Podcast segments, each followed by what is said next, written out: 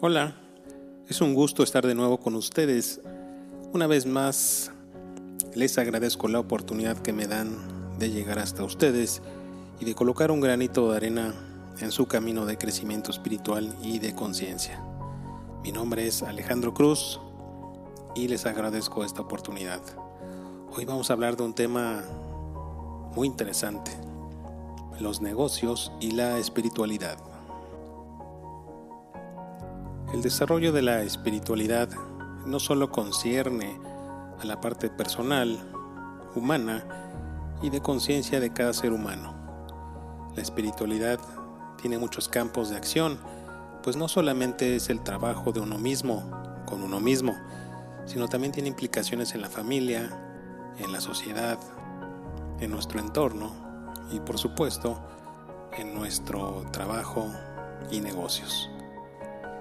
A mí me gusta una definición simple sobre la espiritualidad y tiene que ver con aquella frase de conócete a ti mismo. Pero dentro de este conocer hay implicaciones en todos los ámbitos de la persona y uno de los más importantes es el trabajo o los negocios de cada ser humano, pues de ahí se derivan muchas otras características en la forma de vida. ¿Y qué tiene que ver la espiritualidad con los negocios o el trabajo? Pues todo, toda nuestra vida y todo nuestro alrededor son extensiones nuestras, son lecciones que tenemos que aprender. Nuestros hijos son nuestro espejo perfecto de mucho de lo que tenemos que trabajar aún. Nuestra pareja es un reflejo de todo lo que yo me quiero o yo me amo o de todo lo que no acepto y que se ve perfectamente reflejado en ella. La familia significan eh, muchos de los karmas, aprendizajes y lecciones que tengo que aprender como grupo.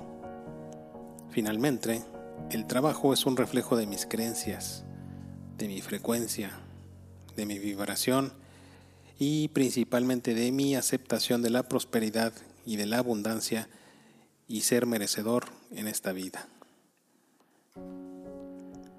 En toda mi vida profesional he tenido la oportunidad de participar en muchos proyectos de todo tipo y de toda índole.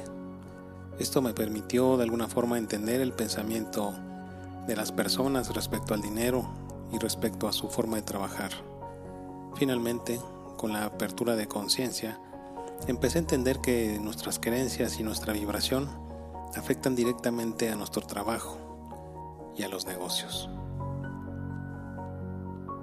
Siempre me ha gustado usar una analogía que aprendimos desde pequeños, el famoso frijolito que usábamos en la escuela primaria para ver el crecimiento de una planta. Recuerdo que colocamos un frijolito con algodón en un pequeño bote, frasco de vidrio, y le colocamos un poco de agua para humedecer el algodón. Siempre hago esta analogía, pues este pequeño ejemplo nos muestra cómo la naturaleza es perfecta en cuanto a los tiempos y tiene una, una programación muy clara de cuándo y dónde deben de suceder las cosas. Bajo esta misma analogía, debemos de entender que muchas de las cosas que hacemos repetirán los ciclos perfectamente marcados en la naturaleza y en la tierra y que siguen un mismo patrón de comportamiento. Entonces, volvamos a nuestro frijolito. Nos pedían que el primer día colocáramos el frijolito con el algodón y un poco de agua en nuestro frasco. Al día siguiente veíamos su avance y su crecimiento. Posiblemente no había gran desarrollo, pero conforme pasaban los días, empezaba a saber cómo surgía un tallo, las raíces, las hojas, y finalmente el frijolito empezaba a dar otros frijolitos después de algunas semanas. La naturaleza nos muestra que hay una programación perfecta en el ADN de la semilla. Las cosas no suceden por azar o por magia, suceden cuando tienen que suceder, de acuerdo a lo que la madre la naturaleza decide por medio de una programación biológica. ¿Y qué tiene que ver el frijolito con el trabajo, con los negocios? Un trabajo un proyecto, en los negocios bien planeados, requieren al igual que la naturaleza de un plan de negocios o de una idea muy bien estructurada para que sea el ADN que hará de ese negocio o que este trabajo crezcan. Aunado a esto, tu vibración personal, tus creencias y tu intención de lograr el desarrollo de tu empleo o de tu negocio van a influir directamente en el desarrollo del mismo. Tus creencias propias, tu imagen de lo que para ti representa el éxito y lo más importante, el amor que le imprimas en lo que haces, harán determinar en gran medida el éxito o fracaso de tu negocio, de tu empleo o de tu emprendimiento. Hoy existen tres formas de ponerle agua y abono al éxito de un trabajo o de un empleo o de tu emprendimiento. 1. Las horas trabajadas de manera física. 2. Las horas trabajadas de manera intelectual. Y 3. Finalmente en esta nueva energía, las horas trabajadas invertidas a manera de visualización, de decretos y de intención. Ay Alejandro, pero esto me suena muy extraño. Esto de la espiritualidad en los negocios. Bueno, pues te sorprendería saber la cantidad de hombres de negocios, directivos o empresarios exitosos que usan sus creencias personales y espirituales para tener éxito. Algunos usan este conocimiento conscientemente, otros lo usan intuitivamente y otros lo usan sin tener una noción clara de lo que significa, pero conocen las bases, las aplican y finalmente les da éxito. Estamos en una etapa de energía en la Tierra, en donde nada se puede ocultar, donde la verdad tarde o temprano sale a flote y donde la incoherencia o las incongruencias de tu sentir, tu pensar y tu actuar tienen una influencia directa sobre tu vida personal y profesional.